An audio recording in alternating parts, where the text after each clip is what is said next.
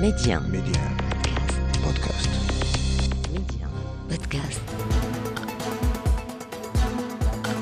Bonjour à tous, bienvenue dans Economia, votre rendez-vous de l'économie, de la finance et d'une planète Terre qui est toujours impactée par la crise ukrainienne, ce combat qui continue malgré le terrible hiver qui assaille les combattants de part et d'autre. L'économie s'en ressent, la Banque mondiale a réduit ses prévisions de croissance pour les ramener finalement à 2,9%, ce qui est tout à fait beaucoup plus bas ce qui avait été prévu euh, initialement. Les banques centrales continuent euh, de relever leur taux d'intérêt pour essayer de lutter contre l'inflation, mais cela reste extraordinairement compliqué. La Chine elle-même euh, veut réduire le taux d'intérêt des prêts bancaires aux entreprises. L'objectif est que l'argent soit moins cher, plus accessible, ceci afin de relancer son économie, de doper son économie en injectant de l'argent frais pour que les entreprises puissent emprunter à des taux intéressants et qu'elles puissent essayer de renouer avec la croissance que connaissait la Chine voici, allez, 15-20 ans. Pour ce qui est du Maghreb, beaucoup d'inquiétudes concernant la rareté de l'eau. Le réchauffement climatique, euh, hélas, ne connaît pas l'hiver. Il y a peu de pluie en cette euh, saison 2023-2024 et notamment au Maroc, beaucoup d'inquiétudes concernant les ressources hydriques. Il va falloir s'organiser, il va falloir se préparer à vivre des mois qui vont être compliqués. Alors c'est pas catastrophique, mais ça va quand même être difficile. Il faut intégrer aujourd'hui euh, ce qu'est la baisse de la ressource hydrique, euh, notamment dans le royaume. On en parle avec Ouday Famzian, économiste. Ouday Famzian, d'abord, merci beaucoup. Hein. On est content toujours de vous retrouver dans, dans Economia. C'est vraiment aujourd'hui une situation difficile que connaît le Maroc. Quels sont les mots que vous utiliseriez pour, pour la qualifier, cette situation de, tension hydrique? Bah, c'est une euh, crise, euh, crise sérieuse. Le, stress hydrique s'installe de manière durable au Maroc et il ne faut pas s'attendre à ce que les choses euh, redeviennent comme, comme avant. Euh, il faut rappeler que le déficit pluviométrique atteint euh, au jour d'aujourd'hui 70% par, par, par, rapport à la moyenne et le taux de remplissage des barrages, à peine, à peine il arrive à 23% alors que l'année dernière, il était à 31% déjà.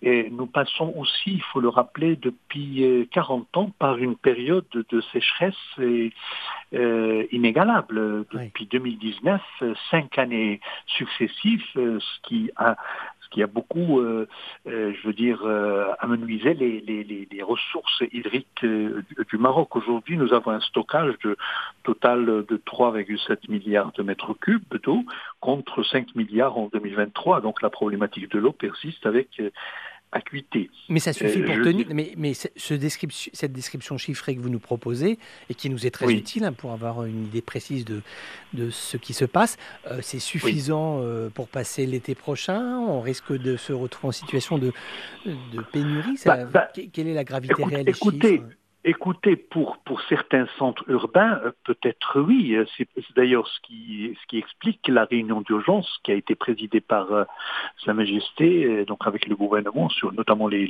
ministères concernés, pour sensibiliser et puis prendre des mesures de manière anticipative sur les, mois à venir. Euh, donc cette réunion explique que la situation est grave et qu'il faut absolument qu'il y ait euh, une prise de conscience non seulement du gouvernement, mais aussi de toutes les parties prenantes. Euh, je parle des consommateurs, je parle des industries, des entreprises et surtout, surtout des agriculteurs. Donc c'est quelque chose de très très grave qui, euh, qui, qui s'annonce si, si, si nous ne prenons pas des mesures euh, d'abord d'urgence et puis une politique à moyen et long terme qui doit être efficace et mise en place et, euh, de manière euh, rigoureuse surtout. Hein, bien sûr, bien sûr. Parce que pour l'instant, le gouvernement marocain a décidé quoi? Il fait quoi exactement? Ben écoutez, il y a, il y a d'abord un plan qui a été adopté 2020-2027, nous en parlerons tout à l'heure, mais il y a des, mesures d'urgence. Euh, par exemple, euh, le, plan d'urgence qui a été décidé, présenté devant le roi et qui a été décidé par le gouvernement, c'est une diversité de mesures, notamment à court terme, la mobilisation d'ailleurs d'abord des, ressources au niveau des barrages, des forages et des stations de dessalement existantes. Donc il faut aussi réaliser des équipements urgents d'adduction et d'approvisionnement de l'eau dans certaines régions qui sont lointaines et là où la distribution pose problème. Il, a été aussi décidé d'accélérer les chantiers qui ont été programmés et euh, notamment euh, l'interconnexion, nous avons réussi une et, l'autre est en train d'être euh, faite, l'interconnexion notamment entre le bassin de Sebou, Greg et Doumbrebert, euh, pour, pour permettre à un certain nombre d'agglomérations euh, centrales, de, de, villes centrales, de pouvoir être euh, alimentées au eau mmh. sans problème. Mais il y aura forcément un certain nombre de, de, de régions, de villes qui connaîtront des coupures inévitablement. L'essentiel, c'est que ces coupures ne soient pas durables et, mmh. et, et, et, paniquent un peu la, la population. Donc, c'est important de. et puis, il y a, y a des mesures à, moyen terme.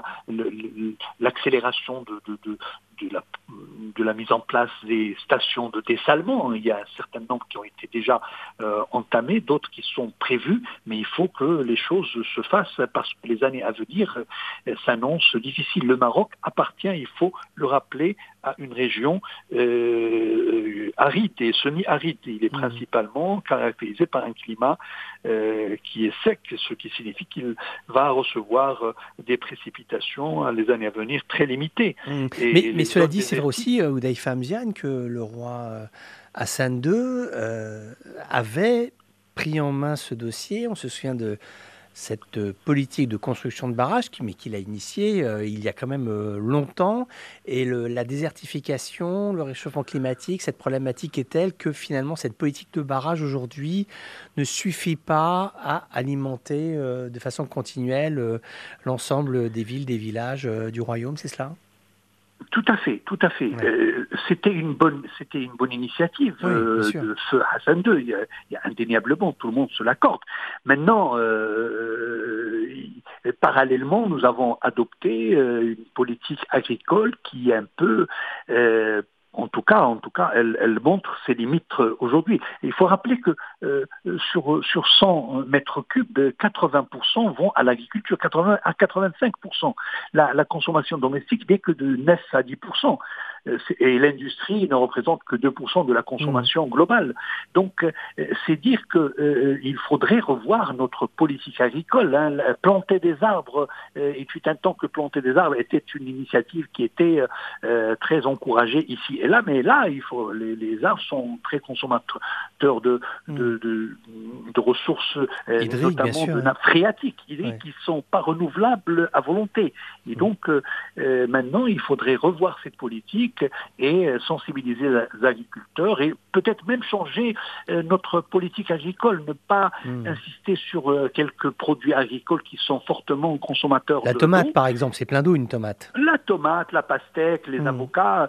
on parle de, vous savez que le, poulet, normal, on parle du poulet comme étant un produit, produit national. En fait, non, parce que le maïs et l'orge que consomme, c'est, le poulet est, importé. Donc hmm. voilà, il y a il y a, y a une, remise en cause qui doit être euh, réfléchie euh, par le gouvernement pour euh, et associer, bien sûr il faut associer tous les agriculteurs et toutes les parties prenantes pour que l'on réoriente notre agriculture vers des, des, productions moins consommatrices d'eau. Oui, oui, mais oui, mais c'est vrai aussi que la, la, la production agricole marocaine, elle est plurielle, c'est-à-dire qu'on a vraiment des, exploitations euh, qui sont intensives hein, sur, on va dire, euh, l'axe Meknès-Fès, hein, les, grandes vallées riches et qui produisent beaucoup de, céréales.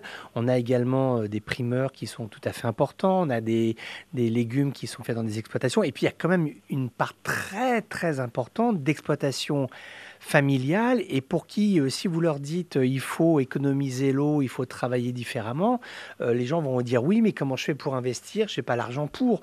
Donc on sait revoir la politique agricole, c'est à la fois totalement légitime, mais on se dit que c'est quand même très compliqué à faire. Bah, tout à fait, tout à fait, je suis tout à fait d'accord, mais on n'a pas le choix. Donc c'est là où doit intervenir un peu de, d'accompagnement, de, sensibilisation, d'éducation, de, formation. il faut que le ministère mette en place des structures qui permettent d'accompagner, de sensibiliser les agriculteurs, qu'ils soient de, dans, toutes les différentes régions, pour utiliser de manière intelligente l'eau. on n'a pas le choix. Je veux dire, il y, a, nécessité de euh, l'agriculture, euh, mm. vous l'avez dit, représente une part importante de la consommation d'eau, mais euh, on doit mettre en, œuvre des stratégies pour faire face à, la consommation abusive et, par, les différents agriculteurs. Donc c'est mm. très important de, de sensibiliser tous les parties prenantes à, à l'utilisation de l'eau et à la menace qui guette euh, notre agriculture. Hmm. Euh, non seulement, non seulement l'agriculture en tant que production euh, qui, qui, donne lieu à des exportations importantes et donc une entrée de devises, mais, mais aussi l'emploi agricole parce que c'est hmm. une menace à terme. la désertification est là, elle, elle va encore entraîner un exode rural si euh, nous ne savons pas euh, et nous n'utilisons pas des moyens et des techniques, des politiques euh, rationnelles de gestion de ces exploitations agricoles. Donc je crois que c'est très très important de le souligner. Mais sachant que le Maroc a quand même une chance qui est extrêmement importante, je crois que c'est Napoléon qui disait la politique d'un pays, c'est sa géographie. Et quand on regarde la géographie euh, du Maroc. Elle est somme toute assez montagneuse hein, pour ce qui est euh, de l'intérieur du pays. Et c'est vrai que montagne égale barrage, barrage égale rétention d'eau, égale gestion de la distribution euh, de l'eau. Il y a des programmes qui ont été annoncés de construction de barrages. Est-ce à dire qu'il faut encore intensifier ces constructions? Il faut toujours, toujours, toujours, toujours être dans la, dans la production. Mais est-ce que, comme vous disiez très justement, on se dit, mais produire de l'eau, c'est formidable, mais si il continue à y avoir du gâchis, notamment dans le secteur agricole, euh, il y a un moment donné, ça ne va pas le faire. Et, c'est vrai que ça, c'est un, défi qui est absolument considérable pour, euh, finalement, pour, pour tout le monde, pour l'ensemble de la société marocaine. Oui, alors euh, tout à fait. La production, la production, euh, la construction de barrages euh, devrait continuer. Seulement, maintenant, parallèlement, il faudrait aussi qu'il y ait des constructions d'usines de, dessalement dans toutes les régions. En tout cas, le Maroc a, l'avantage d'avoir une, une côte importante. Et donc, toutes les villes côtières devraient notamment utiliser pour la consommation domestique l'eau dessalée mais pour l'agriculture, euh, ce n'est pas possible de transférer euh, l'eau de, ces usines vers l'intérieur du Maroc parce que le coût euh, serait exorbitant pour, mm.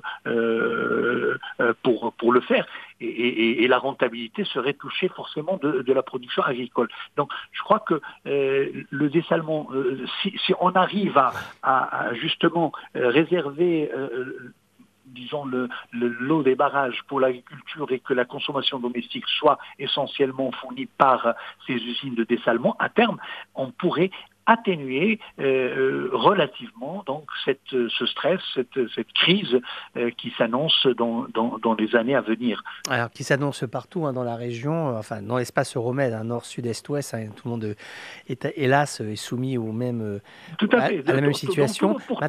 Maintenant, c'est vrai aussi que, alors bon, vous me direz c'est peut-être un peu naïf, mais quand même c'est un peu dommage. C'est chaque pays joue dans son coin dans cette histoire-là. Il y a, je ne sais pas si, si aujourd'hui il y a des coopérations qui pourrait avoir lieu dans le secteur euh, de l'eau. Juste un, exemple, Oudei Famzian, c'est euh, la Jordanie qui avait demandé à la Syrie euh, de, lui, de pouvoir lui acheter plusieurs dizaines de, tonnes de mètres cubes d'eau.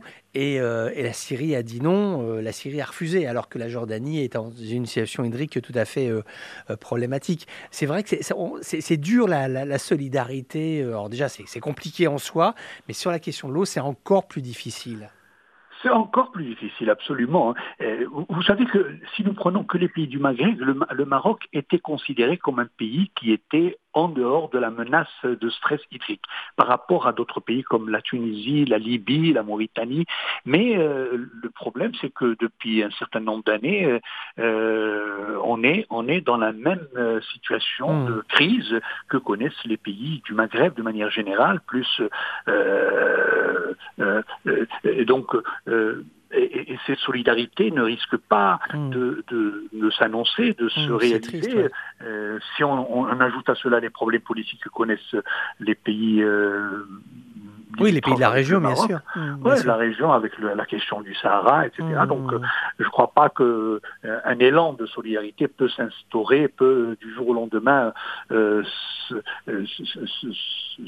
manifester dans les, entre, entre les pays. Donc, c'est pourquoi il est, il est nécessaire de, compter sur soi-même mmh. et de adopter des politiques rationnelles de gestion de l'eau pour pouvoir s'en sortir. Donc, je crois que c'est très, très alors, à côté, c'est pourquoi je crois que outre les politiques de barrage, de dessalement, d'interconnexion euh, des différents barrages pour euh, s'entraider, disons, entre les régions, il est, il est il est nécessaire de, sensibiliser euh, à travers les médias, à travers euh, des événements publics, des conférences, des ateliers, mais aussi l'éducation. Hein. Les programmes éducatifs dans les écoles doivent justement maintenant intégrer euh, mmh. cette sensibilisation à la gestion rationnelle de l'eau, à la menace qui guette le Maroc pour les années à venir de ce stress hydrique. la formation des agriculteurs aussi, je, viens de le dire. Oui, bien sûr, c'est très important. des entrepreneurs. Mais, c'est, mais, c'est, mais, ça, pose, ça, pose quand même une question, Dave Hamzian. Euh, alors, je sais que c'est, une question qui est un peu, complexe, c'est difficile d'y répondre en, quelques mots, mais euh, est-ce que l'eau est un droit ou est-ce que l'eau est un bien? C'est vrai que l'eau est tellement inhérente, on, en est tellement. D'abord, nous-mêmes, nous en sommes partiellement constitués d'eau, hein, nous, les Homo sapiens. Euh, est-ce que on pourrait invoquer ce droit comme étant finalement un droit essentiel de, l'humanité, euh, qui que nous soyons, ou d'où que nous venions, quelle que soit notre tradition, notre culture, notre religion et autres, nous avons besoin d'eau. Sans elle, nous, ne pouvons pas. Et en fait, aujourd'hui, on se rend compte que ce qui est un droit à la vie est en train de, devenir un, bien. Et quelque part, c'est, euh, j'oserais dire que c'est peut-être un peu triste, non?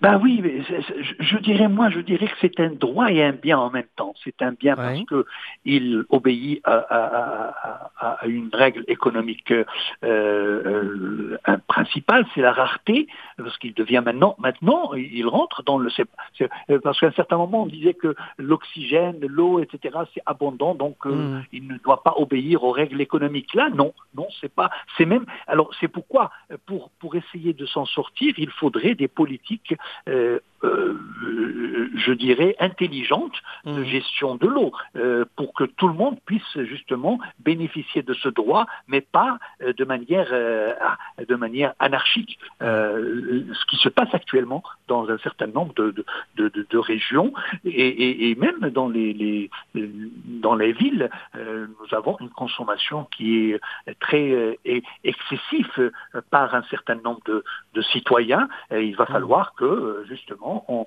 on, appelle à l'ordre tout le monde pour, euh, à travers cette sensibilisation euh, de, tout le monde, pour que l'utilisation soit de, disons démocratique et mmh. bénéficier à tout le monde pour que ce droit puisse euh, persister dans le temps. Mais je crois que cette politique ne devrait pas être une politique ponctuelle, mmh. mais elle doit s'installer dans la durée parce que c'est un problème qui va continuer pour les années à venir. Avec les, hmm. dérèglements climatiques, malheureusement, euh, nous ne sommes pas les seuls. Hein, oh, bien sûr, là, là, ben, oui, bien sûr, tout, le, tout, le, pourtour euh, méditerranéen, euh, même en France, on a un certain nombre de régions, en Espagne, en Italie, le Moyen-Orient, vous avez cité tout à l'heure la, Jordanie qui est dans une situation la Jordanie, la Syrie, Israël, Palestine. Donc tout hmm. ça, c'est quelque chose que doit être réfléchi de manière individuelle et collégiale par les, autorités des, différents pays. Je crois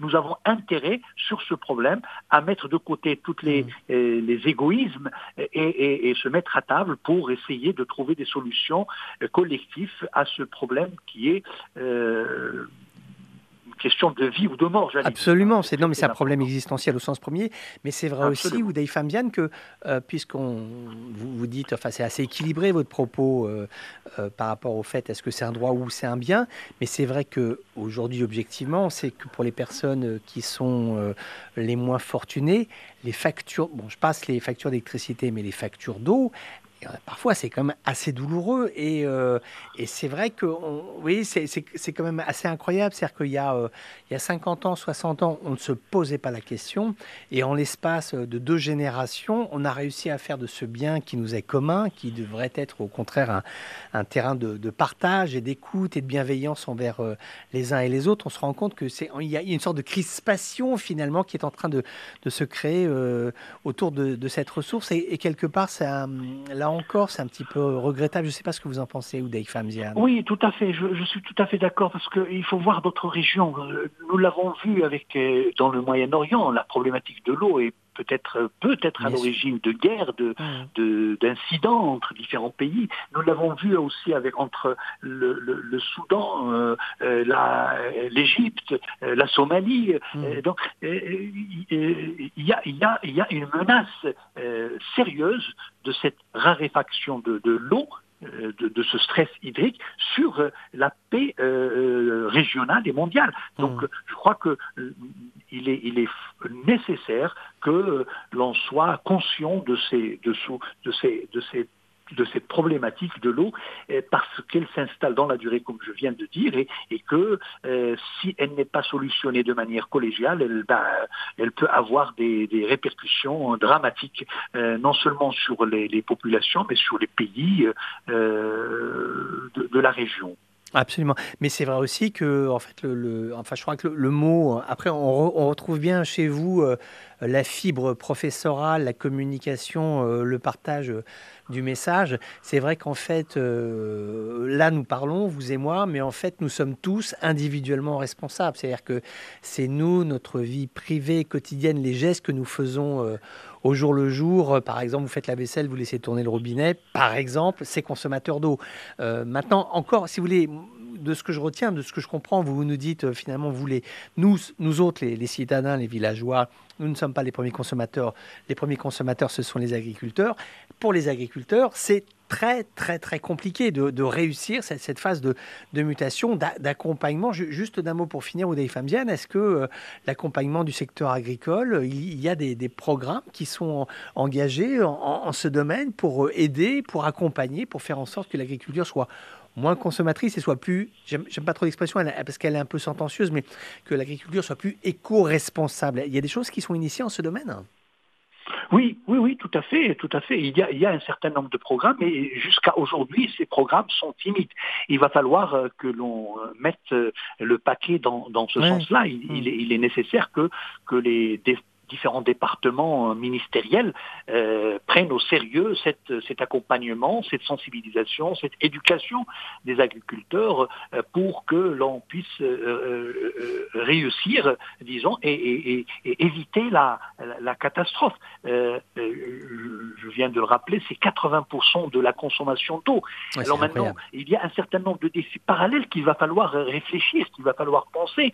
Je pense notamment, la, la menace, c'est que même si demain ou après-demain, nous aurons des années relativement où la pluviométrie soit un peu généreuse, mais on a euh, en face une croissance démographique qui ne s'arrête pas dans la région du Maghreb, dans, dans, dans, dans notre pays, mais aussi dans, dans les différentes régions. Mmh. L'urbanisation à cadence infernale, c'est aussi une menace. Donc il va falloir aussi là trouver des, des, des, des, des moyens pour, euh, je ne dirais pas arrêter, parce que c'est la, la nature des choses, mais en tout cas encadrer cela pour que ça ne ne déborde pas et que ce n'est pas des impacts négatifs. Euh, la, donc, euh, il faut qu'il y ait euh, une coopération aussi régionale. Il y a un certain, nous savons par exemple que oh, si je prends le Maroc, nous sommes dans une région fort heureusement où la, la, pluviométrie est relativement intéressante. Que je compare par exemple au sud, Agadir et la bien région sûr, du Sousse, et qui est une région qui souffre et commence à, à rentrer dans la, la, la dans, la, dans le rouge, j'allais mmh, dire. Mmh. Donc, euh, alors la, la, la, coopération régionale entre les différentes régions doit être pensée, réfléchie pour que l'on puisse euh, éviter le pire pour un certain nombre de régions comme euh, euh qui sont arides ou qui connaissent en tout cas ce, ce, ce phénomène de manière beaucoup plus importante que d'autres.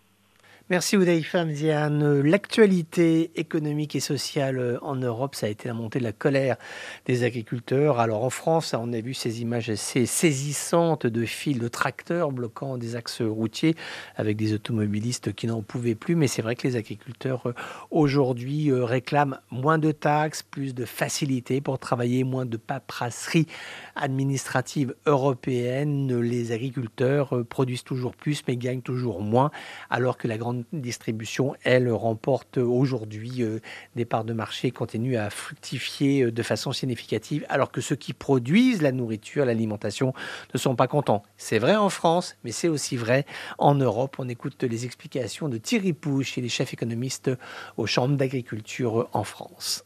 Il y a eu euh, l'année dernière tout un mouvement de protestation qui venait des pays membres de l'Union européenne comme la Pologne, la Hongrie, la Roumanie, et qui était en lien avec euh, les exportations de céréales de l'Ukraine. Ensuite, euh, on a eu euh, les Pays-Bas. Les agriculteurs étaient mécontents de la décision prise par le gouvernement d'envisager de, suspendre la dérogation que les Pays-Bas avaient obtenue de l'Union européenne en matière de, de pollution des sols, ce qu'on appelle la directive nitrate. Donc là, pour des raisons euh, d'environnement et d'écologie, plus récemment, ça a été l'Allemagne, où là, euh, c'est lié à la fiscalité euh, du gasoil pour les machines agricoles et en particulier pour les tracteurs. Et puis là, donc plus récemment encore, la France, qui d'une certaine façon concentre un certain nombre de facteurs de mécontentement donc tout ça, on a un faisceau assez, assez convergent de facteurs qui ont provoqué cette protestation. Voilà, Thierry Pouche qui était au micro de Laure Lemeuil. Voilà, c'est la fin de ce magazine consacré donc à l'économie euh, dans le monde et plus précisément à nos régions. Je vous souhaite à tous une excellente semaine. On se retrouve euh, ici quelques jours sur les ondes de Radio Méditerranée Internationale.